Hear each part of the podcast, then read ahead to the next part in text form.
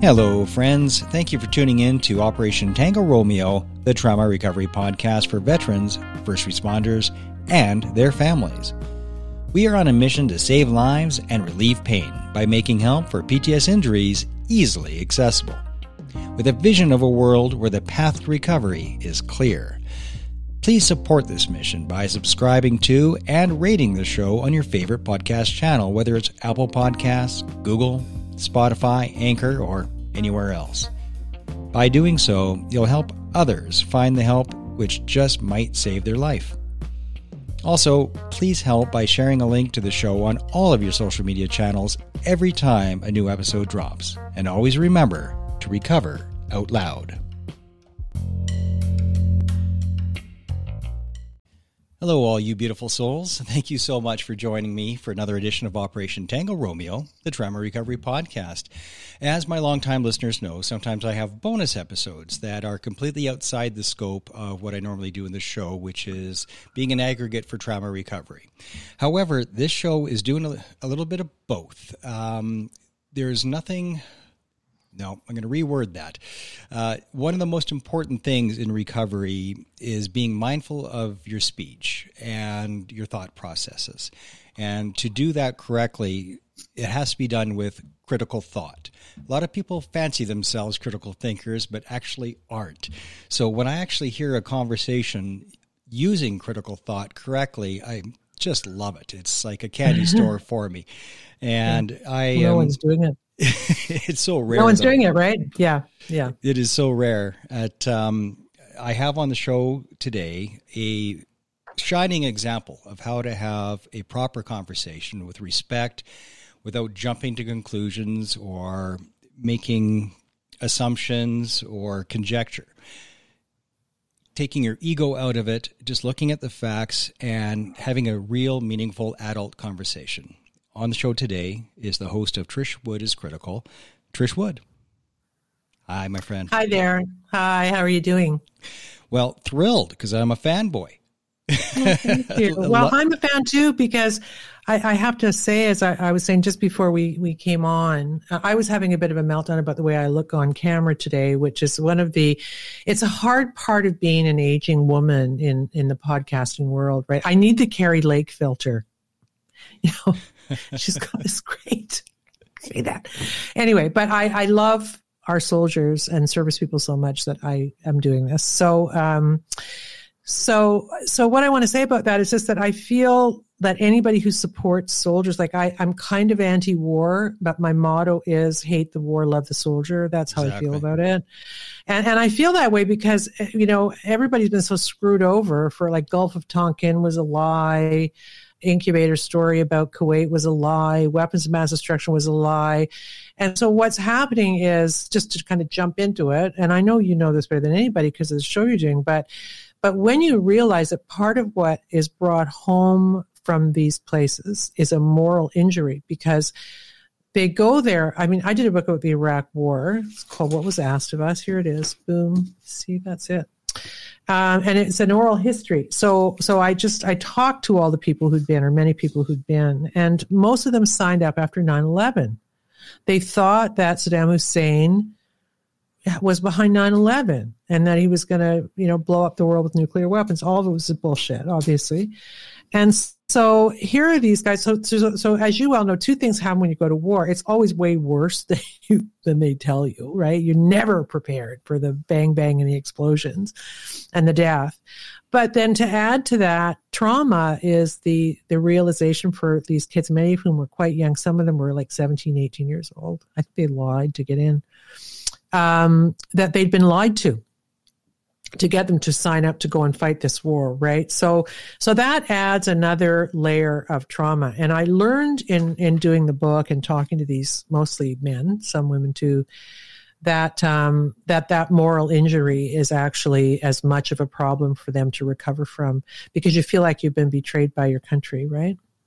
Yeah. If not the worst. The moral injury of sometimes what you've done yourself, if you took a life and you're not so sure that you were the good guy in that scenario, that is a horrific cross to bear. And also how you can be treated by your own people. on our tour, I was in Croatia during the Civil War in 94. Yeah. So the war was 92 to 95 or somewhere in the middle. And our particular tour was infamous for not the bombs and the bullets and the bodies, but how we were treated by our own people was by far the worst part. Own people meaning what? You mean Canadians? Yes. Is that what you mean? Oh, is that right? Okay, sorry. Yeah, by how we were treated by our own leadership, by the colonel at the time, all the way down to a platoon commander. And when you are treated in a horrific way, dehumanized for no good reason, that's tough to take. But none of us mind working for 3-4 days without any sleep if there's a reason. None of us mind doing horrific things if there's a reason. And if there's, but if you're put through the meat grinder for no other reason than it's a bad idea by your leader that you can't say no to, but there's no actual reason behind it. That is a betrayal that is really tough to take. And all these years later, the conversations come up and the guys still get fist clenched, jaws locked, angry about it because of some of the stuff that was done to us. Yeah, it's terrible. And, you know, for the thing that I learned, I guess, from the book mostly, I mean, from that time period of interviewing these guys, because I didn't know what I was going to learn. Like it was one of the first books. I came out just after Generation Kill, you know, so it was one of the first books about the Iraq War. It was quite early. And so I didn't know what I was going to hear. But what I learned was that the bang bang was not really the problem in Iraq, right? Like the run up to Baghdad was pretty successful, fast, right? And they did what they were supposed to do. But then later when the war became an insurgency war is when things really changed. So my understanding of the problem for them was that when the war became no longer kind of a mano shooting at each other, right? Which is kind of easier to deal with. There's some kind of odd fairness in that equation, right? So what happened to the guys who served in Iraq was that they started dealing with explosions specifically, right? And they were either suicide bombers or IEDs. And they went from shooting each other very quickly to explosions over which they had no control, right? So you never... It wasn't like you were going outside the wire to have a fight. Like you'd just be driving or walking to the Coke machine or something, and all of a sudden, wham, there'd be this huge thing. And then, as you know, that what's left after those events of the human body is not very much, right? I know that because I interviewed the guy who was the mortuary affairs director for the Marine Corps in Fallujah, right? He was a what do you call it? He was a mortuary affairs. He was an undertaker. Well, he was an undertaker, actually. His family in Lawrence, Mass ran a funeral home. That's what they did. And so he told me stories about they would go out. There'd been an explosion in Humvee. 5 people were blown up, and they had to put a flag for every piece of body part that was there. Trigger warning for people, I guess, and I should say. And he said after this one particular explosion, there were 5 people, and there was like 5,000 little yellow flags, right? Which represented stuff they had to pick up, because with the Marine Corps, they weren't just they had to send back everything, right? So in the casket going back to Andrews Air Force Base, I think is where they fly them in. It could be just like a casket full of body parts, right? And they would have everything. They wouldn't leave anything behind. So that's what he did in Fallujah. And there was actually a story written about him when he got back. He had kind of a meltdown, but, and he, not doing well at all. And I think it wasn't just the gore of it. I think it was also the suddenness of it, the unfairness of it, and the fact that the people in these little Iraqi towns probably knew something about it. So here we are liberating you people, and you're letting them plant a massive bomb in the middle of the roadway here knowing it's going to kill us if it goes off. So it was very effective, that kind of weaponry. You can't win over that, I think, because it turns the soldiers, obviously, against the citizenry. Why wouldn't they be mad about it, right? So that was one of the things I learned. And I don't think there's anybody in the book who served during that time, during the insurgency time, who was not deeply, deeply damaged by what happened. And so then you say, you know, this is terrible. Why are they sending our kids to do this? Like, why are we doing this? And they come home and there's nothing really for them here in America, as far as,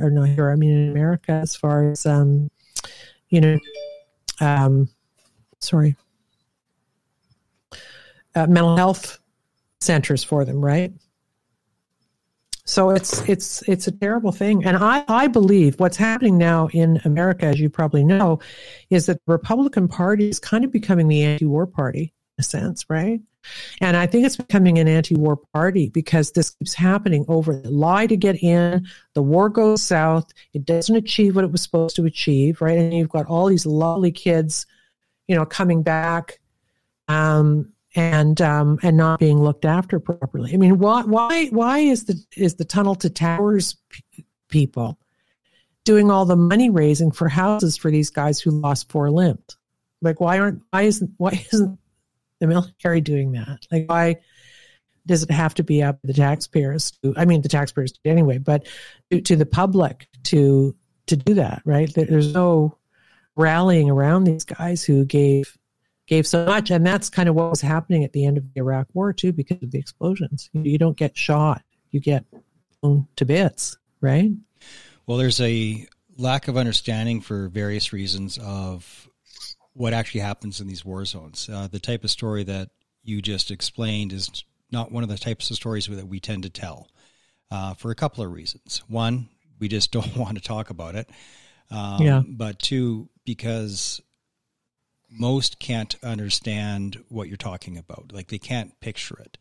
It's just too much. An example of that is when one of us are asked, have you ever killed anybody? As if that's, not a big question, not personal. And as if it's a trivial thing. Of course, it's not a trivial thing, and it's an incredibly personal question. But if they knew better, they'd do better. So, and that's why there's the Royal Canadian Legion, and that's how these things originally came together, because we had nobody else to talk to. The only people that understood each other was each other. Because after you do things like, and see things and experience things like seeing a friend of yours blown to smithereens, I've always wondered too about the UN inspectors. They had the toughest, grossest job ever. Well, on my tour, I got lucky. Despite what I did see, I didn't see the body pits, but many of my friends did see the body pits. And the UN inspectors, their jobs was to come in and body by body, corpse by corpse, man, woman, child, and baby, to log it all, to cause of death, all of it. And just unbelievably gory thing. But in all these years, I've never heard one of us in any scenario talking about the body pits. But we all know about them, and most of us have seen them. And, it was Nazi-level stuff, a great big pit full of bodies that we would be guarding and keeping the predators away until the UN inspectors would show up and do what they do with all of them. Yeah. So that's really interesting that you say that you don't talk about it, because when I was doing the book, it was almost kind of a magical thing. Like, I don't fully understand why these guys told me what they did. So here's what would happen. Let's say the guy from, I'm just going to look up his name here because I've forgotten it, but the guy who was the funeral director from, his name was Daniel B. Cotnoir was his name, right? And this is the guy whose family owned the funeral home. This is a very tough Marine. Like, Marines are a different. Oh, and I just lost Trish. So I don't know what happened there, but Trish hope she's coming back. You're back. Am I gone? Yeah. Okay. Okay. So you know, they're not great with women and stuff, and and civilians too. Like, why would he even trust me? But he did, and I think he did because the kind of stuff that he said to me in that interview, he probably never said it again to anybody. Hmm. He was never going to tell his wife that stuff because he didn't want. I felt like the way these things happen, I would ask a question of him, pretty direct question. And then he would talk. We were alone. It was audio only. We were alone in his place in Massachusetts, right? I flew to Boston and drove up my little rental car. And I feel that many of these guys wanted someone to be the repository of these stories. And they didn't want to share them with their wives because they were too gory. You almost can't, the level of gore, like you almost can't even... It's almost like a circus act or something. Like you can't really even contemplate some of it. Well, you can, but most people can't, right? So they come home. They don't want to sit at night. They're maybe ruminating on something they saw. They don't want to bother their wives. They don't want to contaminate their wives' brains with the stuff they saw, right? So I would just sit there and ask a question. And Daniel and I talked. I got every detail of his story in a 5-hour session, right? And one of the things he told me, it was fascinating. I think the book was blessed in a way. A lot of amazing things happened. And you know what? In all the people I asked to speak to me for the book, no one said no. One guy said no because he was doing his own book. But they all kind of wanted. It was really like a divine project in a sense. So Daniel told me the story.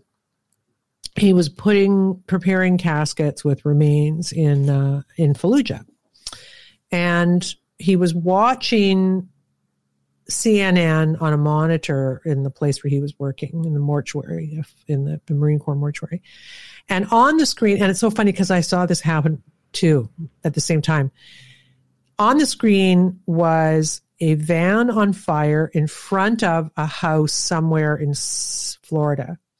And the story said, father of Marine Corps, you know, medic or whatever he was, who died in Iraq, lights Marine Corps van on fire, right? So what happened was the Marine Corps came to the house of this guy whose kid had just been killed in Iraq.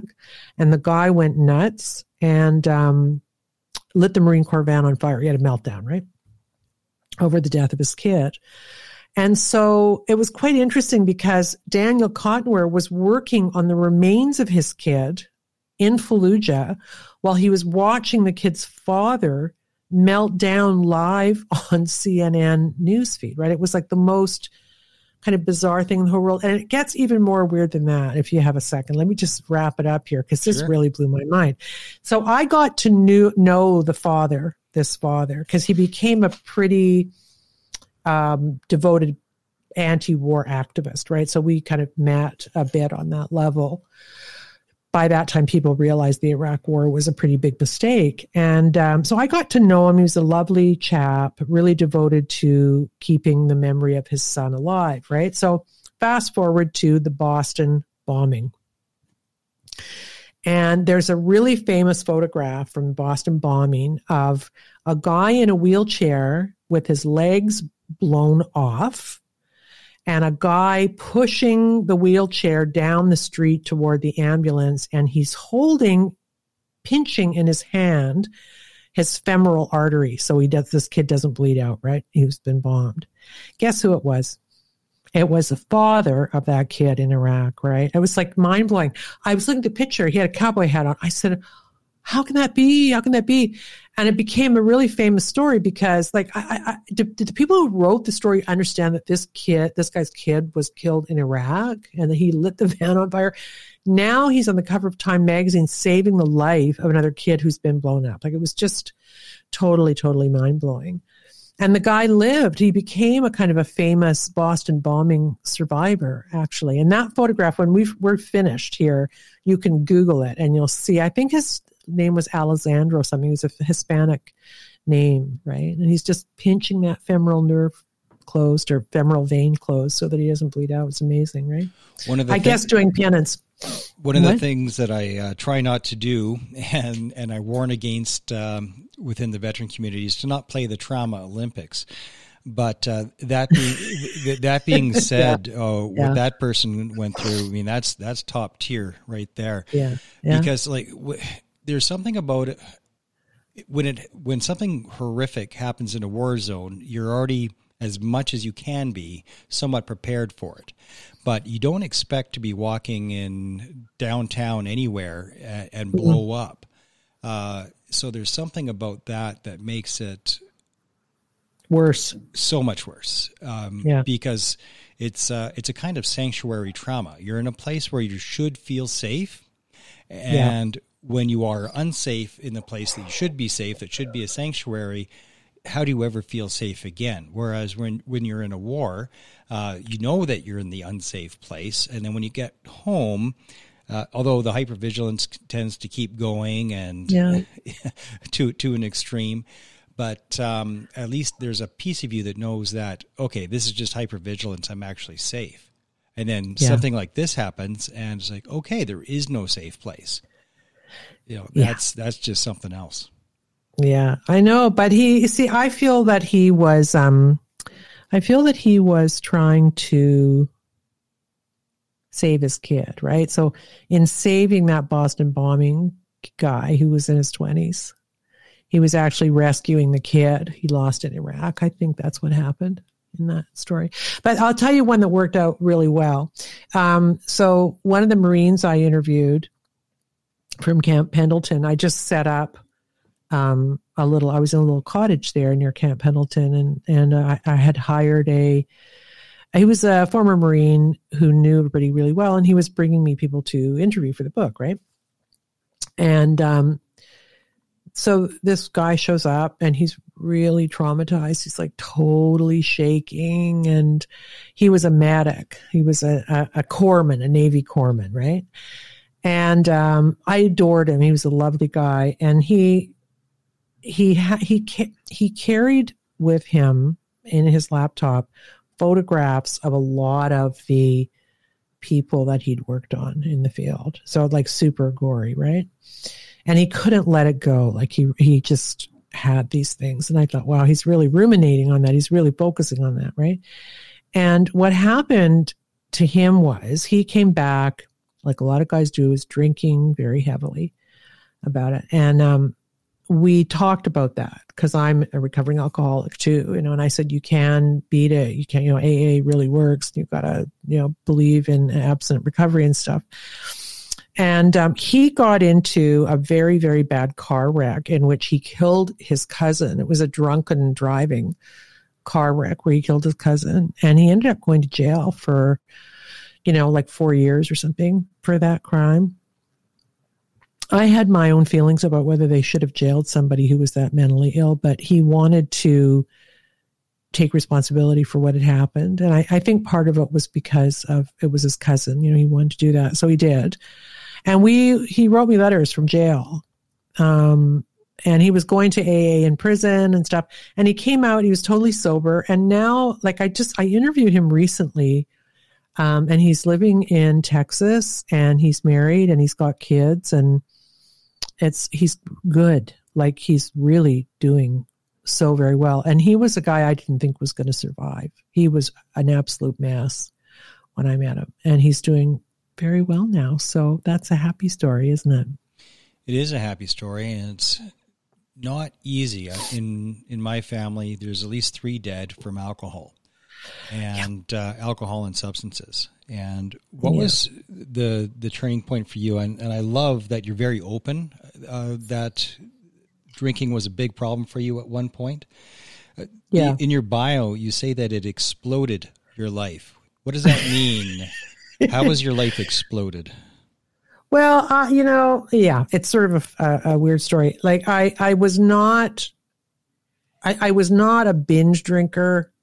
You know, I wasn't showing up for work drunk or anything like that. But I was making a lot of really stupid life choices and was sort of doomed by some pretty significant.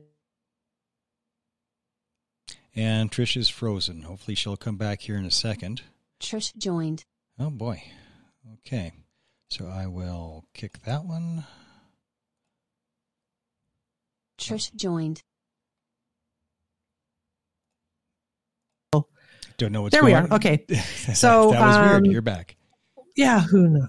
Yeah, who knows? So anyway, so, you know, I wasn't doing things like really obviously drinking, right? But I mean, I was drinking a lot and it was ruining my life, but people, I was hiding it pretty well is what I'm saying.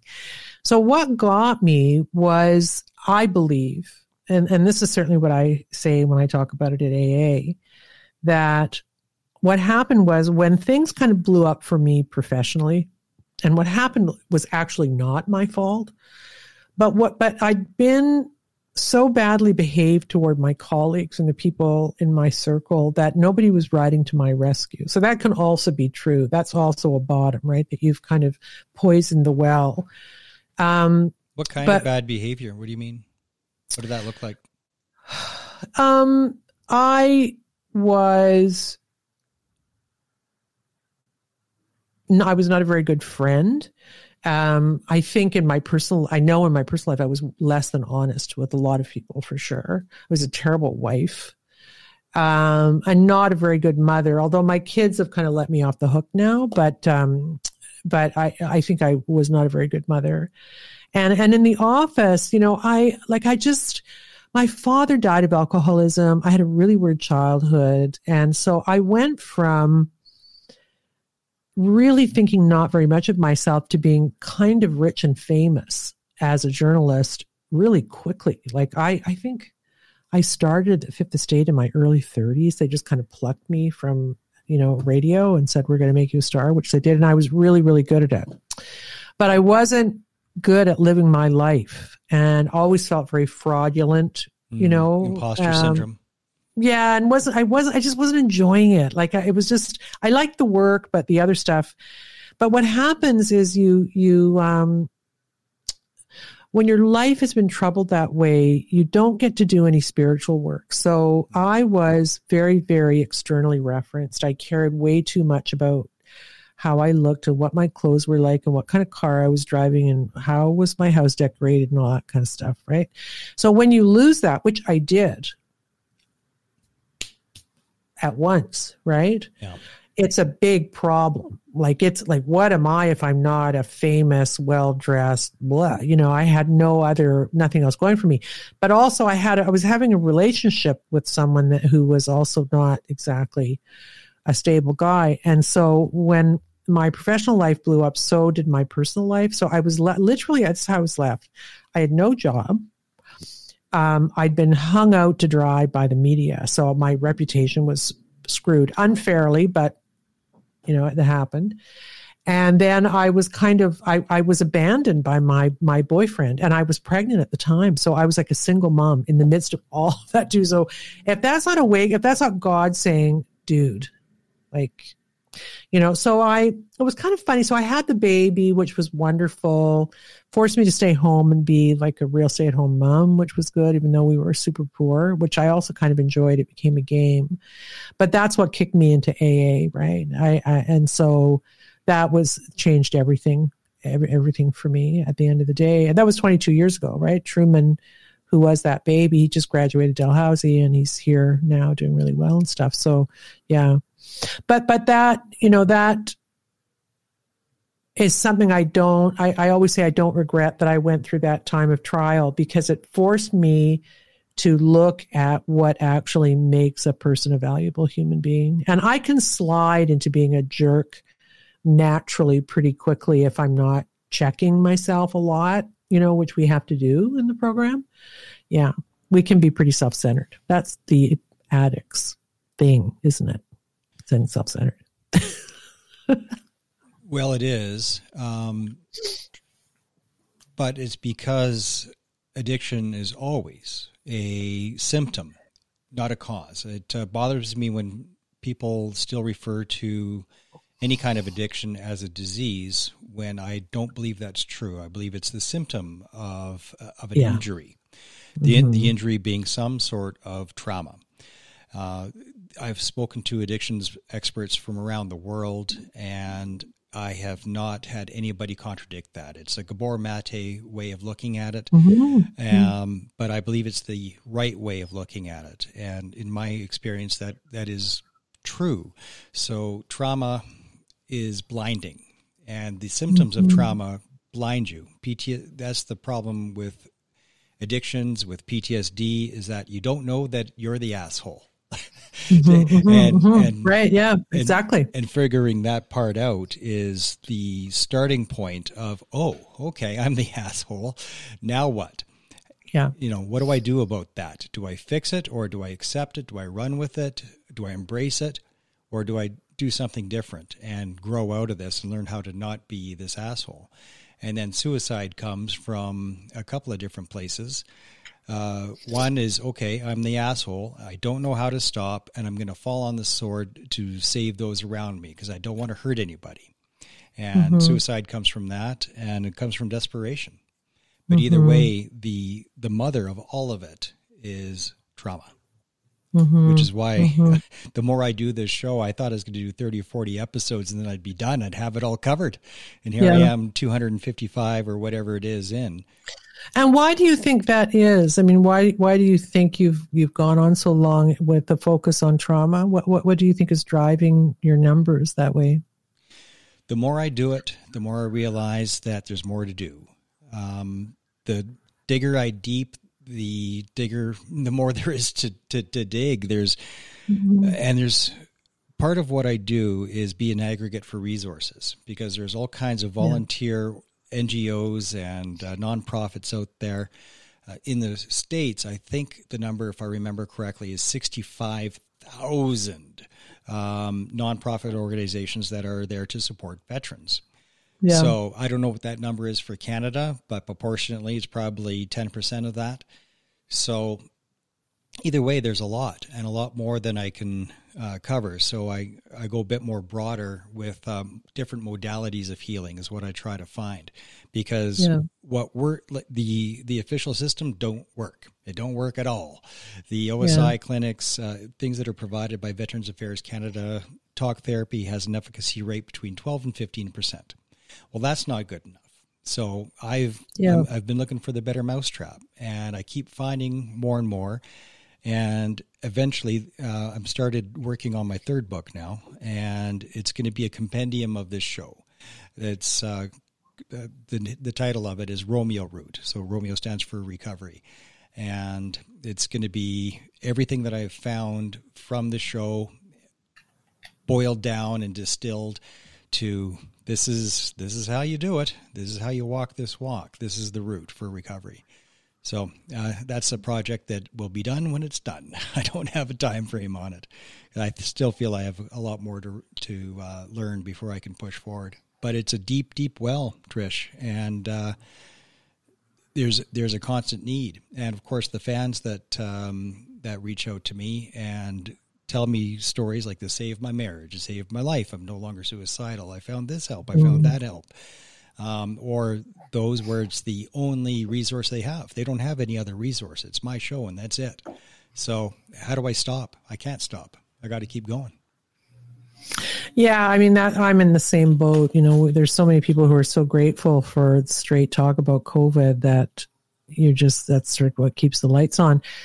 But, you know, and just in listening to you, it makes me think about because I kind of got interested in this topic in the early 80s, I guess. And the guy who got me interested is a guy named Bobby Muller, who is a Marine who was paralyzed in Vietnam by a sniper, paralyzed from the chest down. Sort of a handsome guy, very dynamic personality. Came back and went to Hofstra Law School and became a big advocate in the anti-war movement. Vietnam Veterans Against America and all those guys, right? John Kerry was in it and all those guys, Ron Kovic and those people. And Bobby ended up running an organization called Vietnam Veterans of America Foundation, which won a Nobel Peace Prize, actually, because they were the ones who were operationally running the Ban the Landmines campaigns. And so I remember when I first met him back then, the guys who'd come back from Vietnam were totally screwed over, but they were also very proactive. And I think it was the anti-war thing that kind of got them going. And they started their rap groups, right? So that's kind of like, I kind of think that maybe if back in the day they had podcasts, that they'd be doing kind of what you're doing, right? But what they were doing, they'd get together. The idea was that nobody can help a veteran like another veteran. That's because true. They have this shared experience. And so they would have these rap groups all over America for guys coming back who were in pretty rough shape. Obviously, post-Vietnam era was very bad for veterans because it took years for them even to get a monument, right? Everybody was so mad at them as if it was their fault. It was terrible. So they had to look after themselves. And I think they really created a very healthy model for all of us, not just for veterans, but for anybody who's struggling. You know, the NAA, obviously it's the same thing. In AA, we sit around in a group of shared pain and addiction and help each other. And that's what the rap groups were sort of, you know, based on. So that's what and he actually wrote the foreword to my book. And we got reconnected because after this period of unemployment I had with a new baby, he found out about it. And he said it was in 2000 and, just after 9/11. And he said, you know, they're going to go to war again and it's going to be terrible. And the media is doing the same thing they always do, which is that they don't tell the truth about it. And the guys are going to come back and they're all going to be ruined and no one's going to give a shit, right? So what can we do? So he hired me and I was working for him. I worked for him for about 2 years, flying back and forth between Toronto and Washington and reaching out to legacy media like the New York Times and places like that and saying, look, here's a story about this. Why don't you try to look at that? Or why don't you cover it from this way? And because here's what happened with Iraq and also Afghanistan too, for the Americans, which is what I know more about, is that you'll remember with Iraq, they didn't think they were going to be there for very long, right? They thought, 6 months, you know, or maybe a year at the most. They were there for what, like 11 years or something? Maybe longer. A long time. Long time.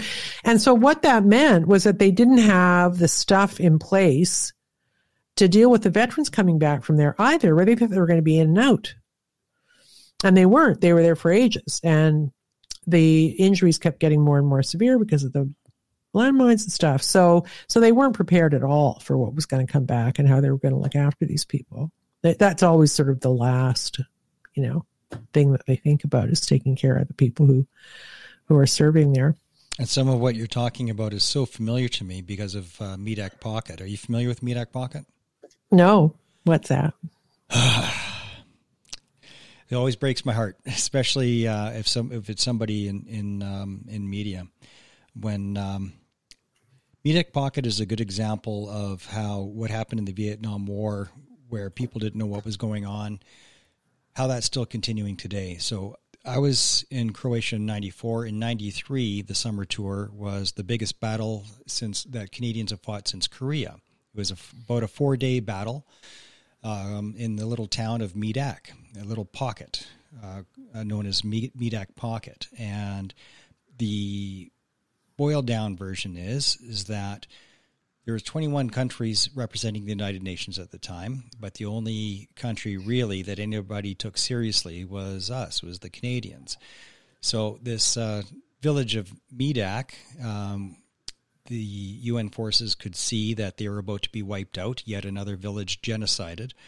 And the French ran away. They're like, oh, we can't handle this. These guys are scrappy. And they ran away. And the Canadians were there alone, even though there was 21 countries there. The Canadians were there alone in Sector South. And they decided to dig in. And they drew the line. And they said, sorry, Croats, no genocide today. No killing for you. We're not going to have it. And of course, the Croats disagreed, and the fighting started. And for the first time since Korea, the Canadians dug defensive trenches. They were outmanned, outgunned. Not one in 4 days of wild firefights, artillery, mortars, all of it. No Canadians died. A few were wounded, but none died, and the death count of the Croat forces is unknown. I've heard numbers around 250. The official number was 27. The truth, nobody knows. And no Canadians know that our forces did that. It was the 2nd Battalion PPCLI, augmented by a couple of different reserve units, in particular the Calgary Highlanders.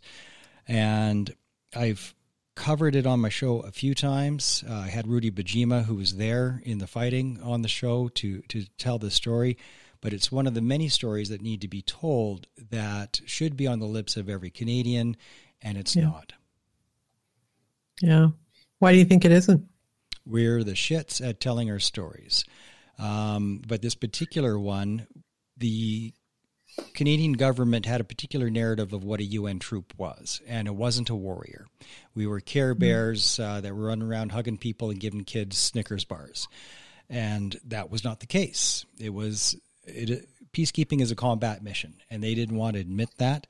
They had whether it was pressure from the UN to bury it, I don't know, but it was so buried that even within our own regiment, the only way we knew about it was like kids learning about sex when they're 12 by talking to each other. And some of the stories would get out. And so we only knew from gossip, basically, of what happened. Even though we were there a year later in the same area, there was no debriefing. I mean, it would be pretty damn handy intel to really know what happened there inside and out in case it happens to us. But that didn't happen. So the Canadian government had an image to maintain for their UN peacekeepers, so they completely buried it, and wouldn't recognize it for about 15 years until after. Wow. That's a shocking story, isn't it? I wonder why that is. Why? I just don't know why we don't talk about those things. You know, it's really strange. Someone, maybe, are you writing a book about it or something? You have to write a book about it now. You've said that.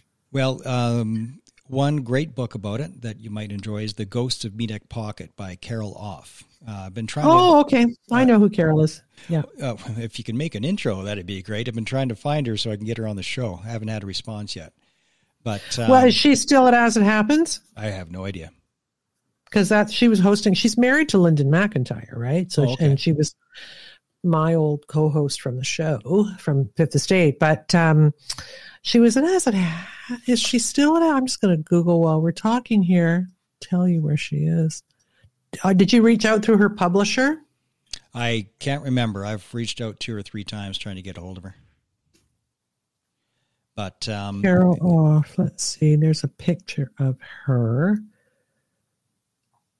I don't know if she's still hosting. It's one of the books I haven't read yet myself. I actually find it very difficult to read books about the Balkans.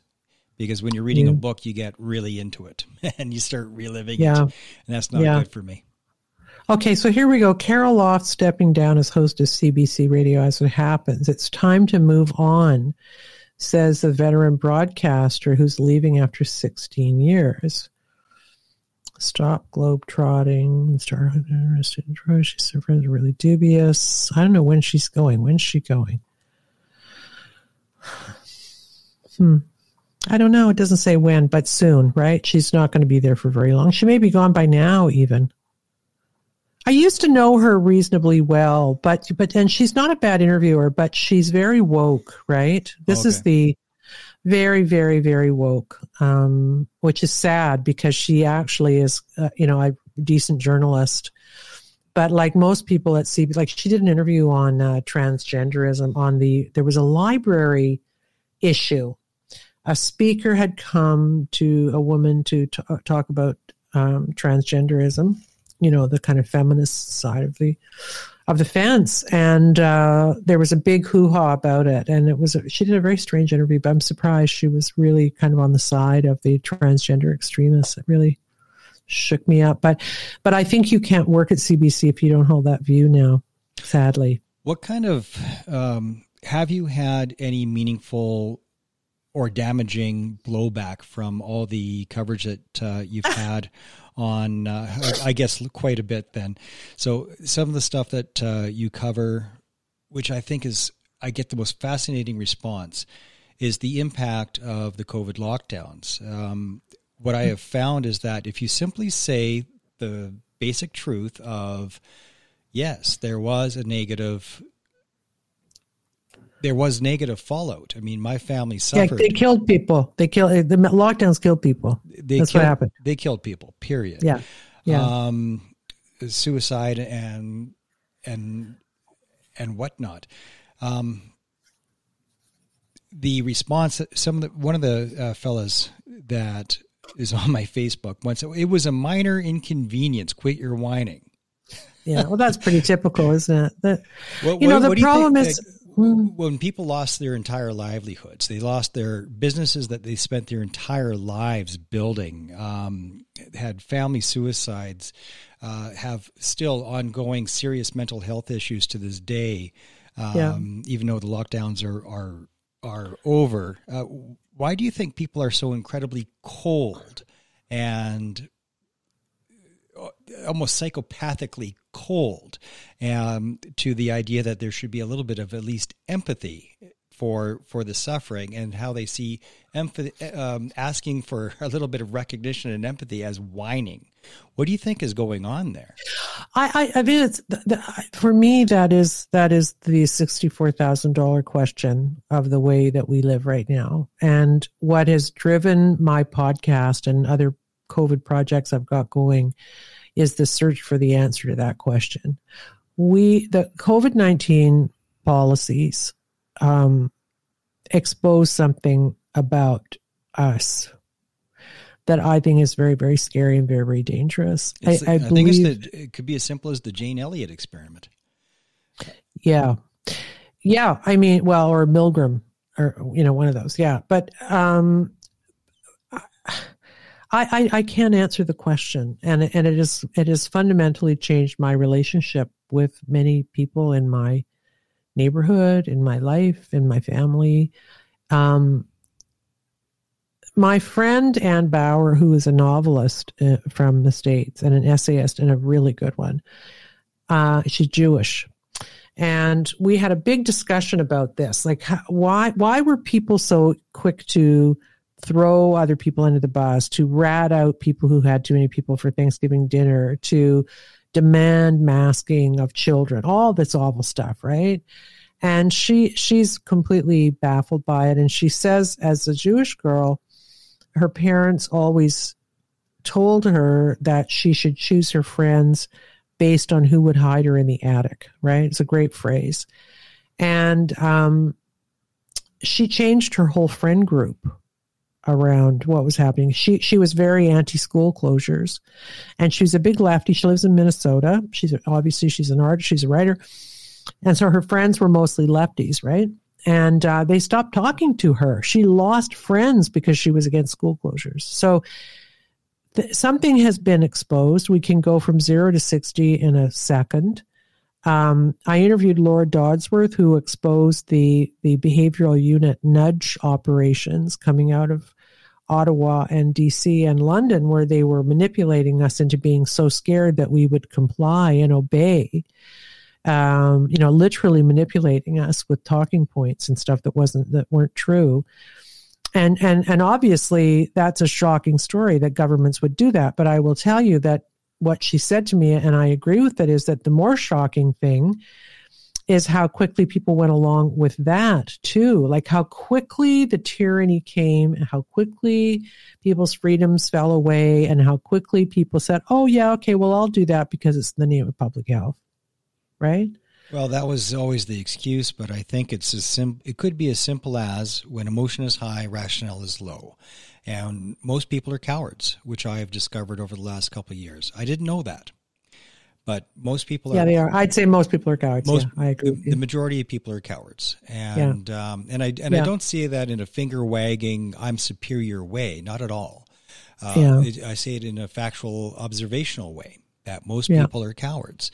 And the greatest secret of most men is that they are cowards, and they will do anything to cover that up. This is where you see this in narcissism and all kinds of arrogance, and the tough guy talkers, really, they're all terrified of somebody finding out that they're actually a coward. And that's where bullies are. One of the things that most soldiers are aware of, especially combat frontline soldiers, is that the boisterous bullies, when shit hits the fan, they're always the ones curled up into in the fetal position, sucking their thumb. Yeah. And I mean that actually literally. Not surprised. Like friends of mine have actually seen that exact scenario. Yeah. Yeah. Yeah. So that is true. I mean, I think there's something was exposed about us, and not just about how individuals can behave really badly when they're frightened, but also about the lack of cohesion in the communities in which we live. Nobody goes to church. Most people don't know their neighbors anymore unless they live in a small town. Yeah. And we're encouraged to have relationships with screens instead of with each other, right? This is a small thing, but it felt really apocryphal for me. I was in IKEA in downtown Toronto with my kid getting stuff for his new apartment. And they literally did not have any live people to tally up the stuff we bought. It was all self-checkout, which I am morally opposed to, because every time you're doing it, you're putting somebody out of a job. Plus, I like to say, hello, how was your day today? And talk to the lady or the man behind the counter, right? That's what makes life. That's why you go out to go shopping, to meet some of the people who are there. That's your community, right? So I was really kind of bummed about it. IKEA had, there was like maybe two salespeople. And IKEA can be really complicated, as you know. It's a labyrinth. Yeah, it's quite stressful. It's a labyrinth, and the furniture, everything's complicated. And so to go, like, we had a whole shopping cart full of, like, stuff, dishes and stuff like that, sheets. And to have to kind of do the self-checkout then, too, it was like, so, like, why? Like, IKEA's not paying for any employees. It's just a store, and you walk in and you have to figure it out, and then you got to pay yourself. And I'm not shitting on IKEA specifically. I don't know. They must have other stores that aren't like that. But I just thought, wow, this is not a good shopping experience. We did have the little Swedish meatballs after with the lingonberry sauce. So that made us kind of happy, right? There was people in the kitchen. But that the AI checkout thing is bugging me, and I'm trying. Also, Shoppers Drug Mart did the same thing. I was there the other night, and there was one little girl behind the cash register, or what do they call it now? Point of sale, and there was 5 AI machines adding up for self-checkout, and all of the AI machines talked. So they'd say, well, thank you for a robotic voice, or thank you for using our automated checkout, and I hope you're having a great day and stuff. And they were all going off at the same time, and I thought I was going to go completely mental, and I'm thinking, we've just handed over, like sheep, any entitlement we had as customers to kind of drive our customer experience, right? We've just stopped. We don't, and if you argue, you're a Karen, right? They just call you a Karen. Now, this may sound frivolous, but my theory is that all of this is driving us apart, right? Like there's a Sesame Street song that goes, oh, the shoemaker is the person in your neighborhood. He's the person that you meet every day. And they go through all these jobs, right? And the point of it is that people around you have jobs, and you are a customer. There's those jobs. That's how you drive an economy. That's how you have a community, right? All of that is being blown up by Amazon and IKEA and all these big stores that are preventing us from having, a community and a real customer experience, right? They're for only commercial purposes, and we're not to, because I during COVID I really missed that. I wanted to go to Nordstrom and try on a lipstick and talk to the girl at the counters that suit me. They're taking all of that away from us now too, right? Well, shopping, and I think it's dangerous. Whether it's shopping on Amazon or the self checkouts, it's creating disconnection, and disconnection is trauma. And that might sound silly. Yes. It might sound silly to people, but I've said, and my longtime listeners have heard me say, that the injury of trauma is disconnection. It disconnects you from yourself, from the person that you used to be, from the person that you want to be, from your future, from your family. This is why it creates so many divorces, because of the disconnection of your relationships. And that disconnect, we are social beings. We are pack animals. So every time you trade a human interaction for Amazon shopping or the self-checkout, and you miss out on that, you are disconnecting from society. And every time you do that, you're becoming a little less empathetic. You're becoming a little less human every time. Yeah, I think it's true.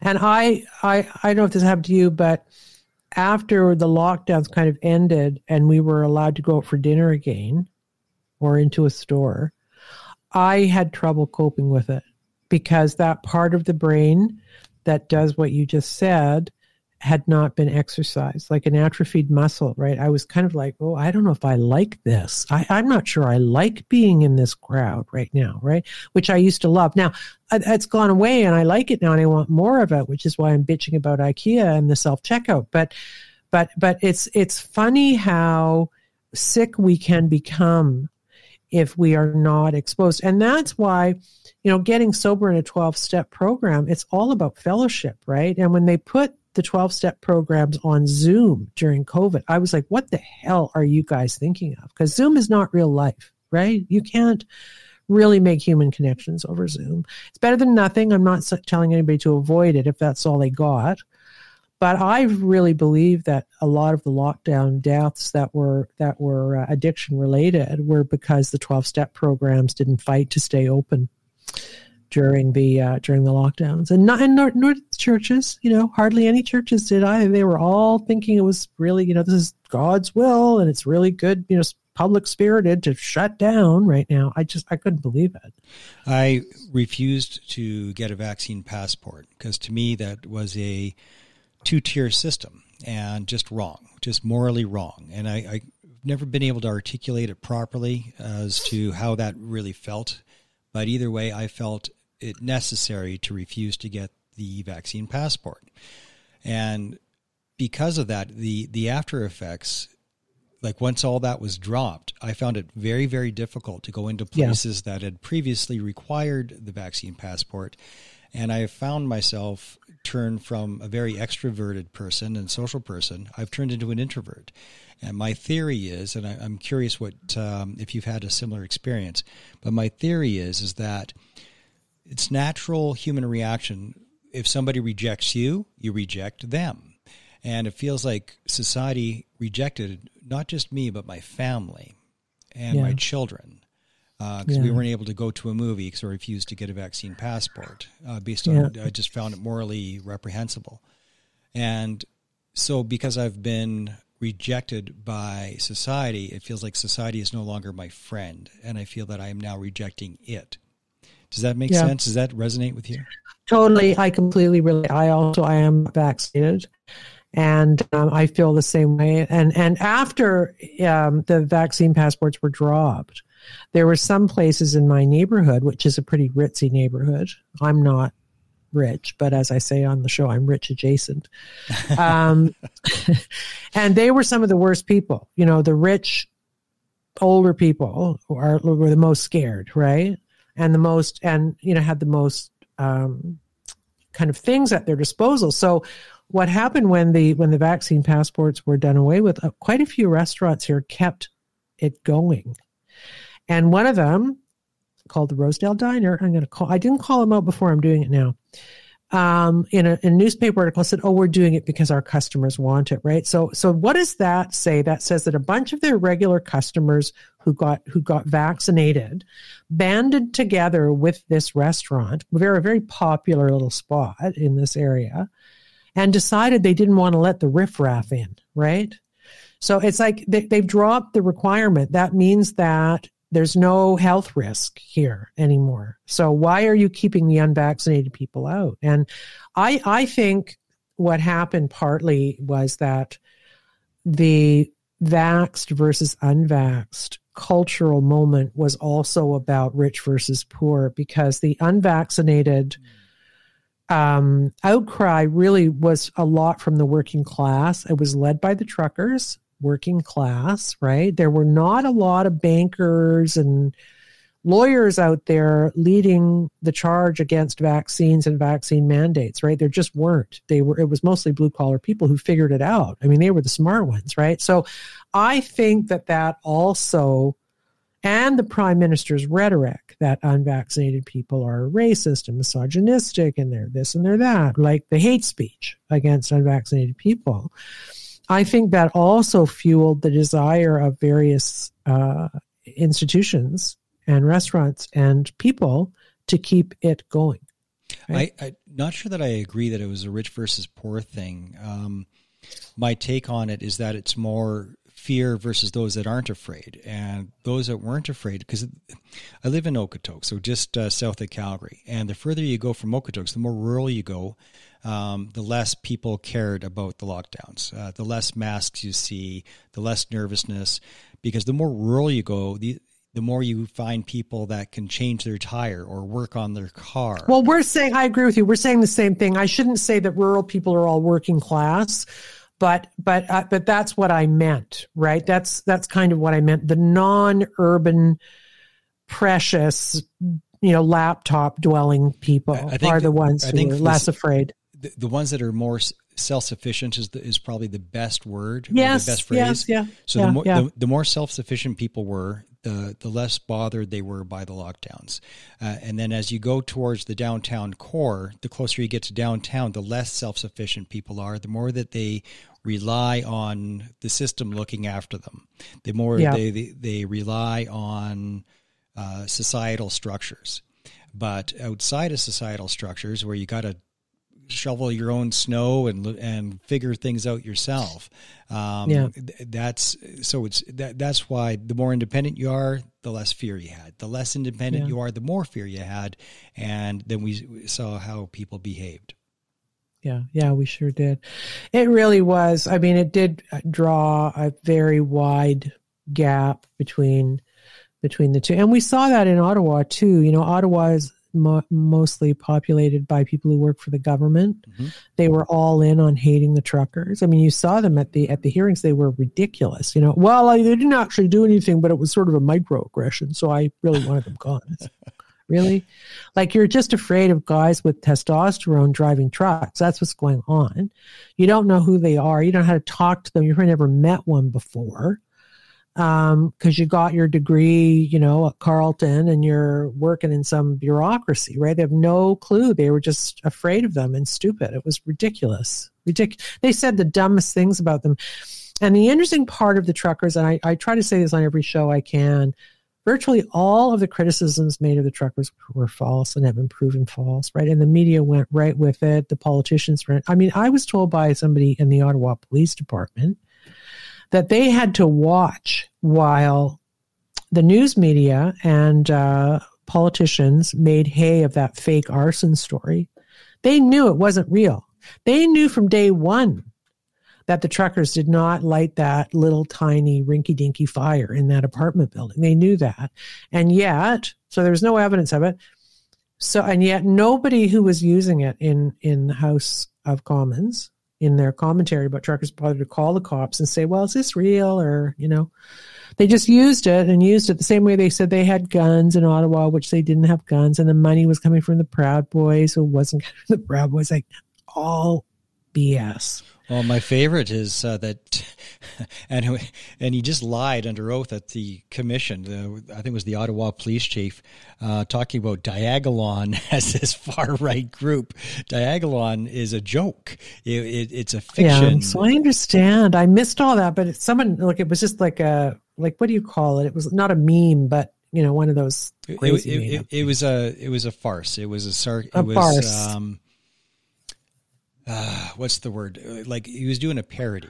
He was like, could you imagine a country if North America had a diagonal line going and we had one people on one side and that was the border. The border was diagonal and that's diagonal on. It was a farce. There is no group. There's no organization. It's a military veteran who just thought it up and thought it was funny. So he made a flag and he made a coffee cup with a Diagonal logo on it. But there is no group. It doesn't exist. And yet, and they know this, and CSIS knows this. But the police chief just lied his ass off, saying that it's this extremist group. There's no group whatsoever. Yeah. It's completely false. And yet he said it. Well, I think there's a lot of that. There's a lot of that going around now. I mean, it's the same in the States too, that the left does seem to be trying to demonize, people who don't vote for them. Well, it's back to that. They're all terrorists, right? They're all. It's all back to the Jane Elliott experience, experiment. People like to be superior. And when you tell one group that they are superior to another group, there's something dark inside us that instead of just going, oh, yay, I'm special, we take it one step further and become hostile to those that we feel are less human than we are. And we see it in rich versus poor all the time, but this is what happened with vaxxed and unvaxxed, and it was all fueled by media and by our government. Totally. We're superior to you. Therefore, I have the right to be hostile towards you and hate you and call you names. And it's the worst. Nobody's superior to anybody. This is the problem. But we saw the worst of us. There's no doubt. Well, I'm hoping that, I'm trying to find my way back to having more of a spiritual life, because I've been so mad for 2.5 years. Like I'm really kind of triggered. I'm really, I'm fired up, and I'm tired of it. And I've got to, the last American election, this midterms, is just, I just feel so defeated for our brothers and sisters south of the border. I just, it's pretty clear that mail-in balloting is a vehicle for cheating. I don't think any sane person can say it's not. And, but yet if you say you're like an election denier, it's just, and then one part of America votes by mail-in ballots that start like a month before, and you don't even need a signature verification. And then, but the other party, they all vote in person on the same day. I mean, well, how can you have a system like that? Like, I know within the Carrie Lake case that 30% or something of the voting machines were down in Maricopa County. Like, and that's where the Republicans vote. Yeah. Like, and the woman, like Katie Hobbs, who is running against her, is also in charge of the, I mean, I just want to say, like, it's so obvious that there's cheating going on. Can I say that this happened on this day to get them over the line in 2020? I was talking to Robert Barnes on Saturday on my TNT radio show. I had him on to dissect the election.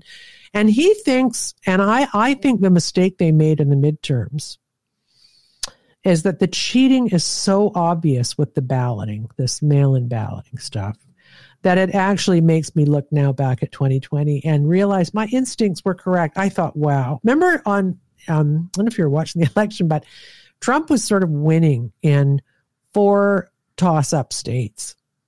And it was like everyone was coming up red, for Trump. And then they all said at the same time, we're stopping counting now. It was like 10 o'clock at night. They said, we're stopping counting, and we're not going to start again until tomorrow. And then they were slow. There's all these slow rolling of the ballots coming in, like a little drop here. Oh, and that drop takes away that. Like, it was just ridiculous. And somebody said, a guy, his name is The Last Refuge is what he writes under on Twitter. He's a really smart conservative guy. He did a Twitter thread the other day that's really caught on with people because it makes sense. And that is this, that Republicans vote, Democrats ballot, right? So there's 2 separate things, and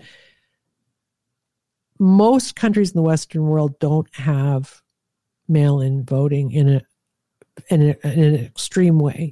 For like, maybe if you're a diplomat or you're whatever, you can maybe do a little bit of it with huge, security things attached to it.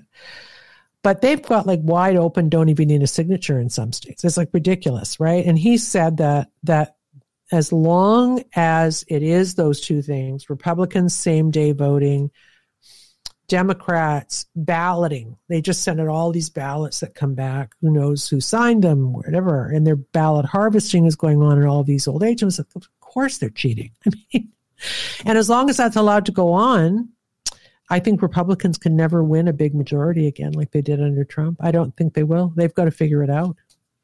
Well, it's difficult for me to fathom that John Fetterman won anything.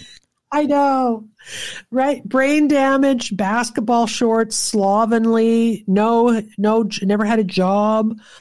You know, what the hell is going on there? What the hell? There's something that's quite bizarre. I mean, Biden still has supporters. His approval rate is extraordinarily low, but not nearly as low as you would think it would be. The man is clearly in mid to late stage dementia, and that's not a conspiracy theory. It's an obvious. Nope. It's an observation. It's clear. It's an easy fix, right? It's an easy fix. Just show us your last cognitive test. Let's see your last cognitive test. Put it out there. We'll have a looky. They won't do that. Right? No. They won't do it. No, he's so far gone. It's bizarre. I don't know what they keep pumping him full of before he gets in front of the microphone, but it's working less and less every time. Yeah, and Adderall probably, but something. Yeah, but and yet he keeps going anyway. But I just want to roll back the clock a little bit, back to your book. Mm-hmm. What was asked of us? Now there's been some interesting, beautiful, thank you, for our video Look audience. At the cover. Isn't that lovely? Look at the beautiful soldiers there. It is a lovely cover. Yeah. Yeah, it was Little Brown, a big publisher too. It was good. A lot of interesting accolades have been said about your book. A game-changing book on the Iraq War, one person said. Another that if you're only going to read one book on war, this is it. What I am wondering about is collecting all of those stories. That must have been, I'm assuming that must have been difficult for you. I mean, you've got such a background. You have covered serial killers, and I mean, you've gone to some really, really dark places. But collecting all these stories for this book, how did that affect you? Oh, ask my kids. I mean, it was brutal. Like I cried for 2 years because the other thing, it's the intensity of the story. I have boys, so I was really, these are all kids, my kids' age, right? These guys. So that was really hard. And I was also in groups of them. So I would get calls from guys saying, I'm sitting in a pickup truck with a gun in my mouth, right? What do I do? And I'd have to kind of alert the lads, you know, who would go and stop it. I mean, that's how crazy, like at 2 a.m, that's how crazy it was. So, you know, I actually dedicate the book to my kids because I feel like I was sort of absent, you know, for 2 years. I mean, you can't do this unless you're really, really empathetic. And that's what makes you good at it, right? But it also means that you pay a pretty serious price of your own mental health for a while. But you know what? Who cares about me? Like what they actually lived it, right? That was, you know, it was hard on me. It's 10 times as hard on them, you know? And I felt very lucky. I felt very lucky that they trusted me with those stories. And it's sort of funny because I didn't stay that close with them. I thought, we'll be friends forever. And it's not that we're not close, but they, like I said before when we were talking about this, they just wanted to deposit the story somewhere, right? And so they deposited the story with me. I transcribed them and ran them virtually without edits. I cleaned them up, you know, but yeah. So yeah, it was hard. It was hard. I have found so many people that interview soldiers and get the war stories all the time, including like Al Cameron up in Sylvan Lake. He's interviewed hundreds of soldiers. But the problem is that these are not shared. They're not made for public consumption. They end up in an archive or at a museum and just not for public consumption. There's a few others off the top of my head. Dixon Christie with his Battle Scars series, Robert Curtin and Karen Storwick I had on the show. But the work that they've done, which is wonderful, if it's not shared, what's the point? What's the point, yeah. Yeah, I know. It's an interesting question. I mean, the book, as you said, the book was really well received. The New York Times loved it. The San Francisco Chronicle ran two full newspaper pages about it. They said it was the only book about Iraq that matters, right? It was very, very well received, but the public didn't buy it. And I think the public does not want to know these stories. I think the really nitty gritty, gruesome truth about war is something that the general public wants to stay away from, unless it's kind of like, some movies have kind of broken through. What's the one about the Second World War? And it's like 10 parts, and it's really, I've forgotten, but and it's quite gruesome, especially the Auschwitz, episode is pretty gruesome. But I think people don't want to know about it. Why would you buy a book that's so sad? Why would you buy a book that's so grim, And I feel also that there you're confronted by your own guilt as a citizen for not being more careful about who you send your kids off to war to fight, right? Like, I mean, Dick Cheney and Rumsfeld, those guys, they were morons. They were complete morons. There were some very good generals there for sure. One of my favorites is Colonel McGregor, who I've had on the show. He wasn't in Iraq, I don't think, but he did lead a famous tank battle, I think, in the first Iraq War. But I think people they like the distance in between themselves and the actual experience, beyond the kind of cardboard story we see, in 2-minute news stories on the nightly news. Well, the true gruesomeness of war is rarely, if ever, captured in film. We see bits and pieces of it, but even if it was captured correctly, it's impossible to grasp without actually experiencing it. So I don't know the answer to your question, and I'm a little distracted by the hammering I can hear in the background. Oh, can you hear it now? It now? Is it distracting? Yeah. Okay, yeah. I wasn't sure if it was. Yeah, we should probably end pretty soon. But I will say that I did see a movie about war. It was the one where they got that little armada from the UK to come over in private fishing boats to save. I forgot what it was called, but. And it starts off with this great battle on the beach, right? And everybody's getting blown up, and there was no blood. They totally sanitized it. Like, there was no blood. And I turned to my kid and I said, I can't watch this. Like, why are we not showing what happens when you shoot a guy in the face? Why are we just pretending it's all hunky-dory? Because we have to show the soldiers' experience. If we're going to send them there, well, we can't even look at it. Like, they have to live it, and we can't even put it in a movie. We're too fragile. What did you think of Hyena Road? I haven't seen it yet. Should I? With Paul Gross? I haven't seen it. It's pretty good. I've never been in Afghanistan, so I'm writing it down. I would have to talk to some Afghanistan vets to see what they thought. Yeah. But there were certain parts of Hyena Road that I thought were really good and that did capture it. There's a calm that some people show in battle. When bullets are flying, that doesn't make sense to most people, but I've seen it and I've experienced it myself. That was depicted, that calm of the main character, and also the self-sacrificing that I won't give a spoiler for, but what happens at the end was that one hit me. Because I was like, yeah, that is what we would do. Yes, that is how that would happen. And I thought it was good personally.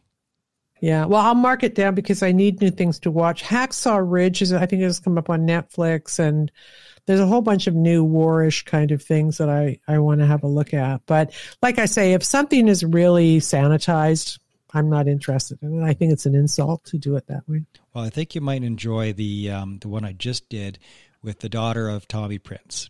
Tommy Prince, the most highest decorated Indigenous soldier of all time, and the whole reason that the Devil's Brigade got their name was through this man, and yet he's been largely forgotten. Yeah, terrible. Okay, well, I'll watch it. Great. All right, my friend. Well, I think we're about there. Yeah, and they're just starting up here. This is Midtown Toronto life now. Everything is always under construction, and our quality of life is terrible because it's noisy, right? Oh, I thought you were on the West Coast. No, I'm in Midtown. I'm at Yonge and St. Clair in Midtown Toronto. Like, this is a dystopian hellscape of condo construction around here now. It's ruined it. It's completely ruined it. Well, thank you so much, Trish, for spending some time with me today. It's been an absolute treat to get to know you. And if anybody watching wants to contact me at info@trishwoodpodcast.com, I always respond to soldiers who want to share emails, so I'll do that. And I'll have a link to your book in the bio of the audio version of the podcast, which is available on all the major platforms. And I'll send you one to give away. Oh. Okay, just give one away, and I'll do a draw or something, and I'll sort it out. I'll send you my address. I appreciate that. Okay. Trish, please stay on the line. You're listening to Operation Tango Romeo, the Trauma Recovery Podcast for veterans, first responders, and their families.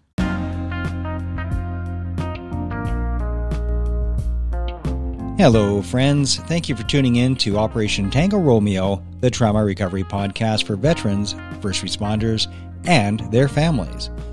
We are on a mission to save lives and relieve pain by making help for PTS injuries easily accessible, with a vision of a world where the path to recovery is clear.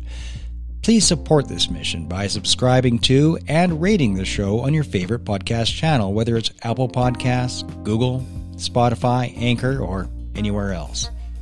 By doing so, you'll help others find the help which just might save their life. Also, please help by sharing a link to the show on all of your social media channels every time a new episode drops. And always remember to recover out loud.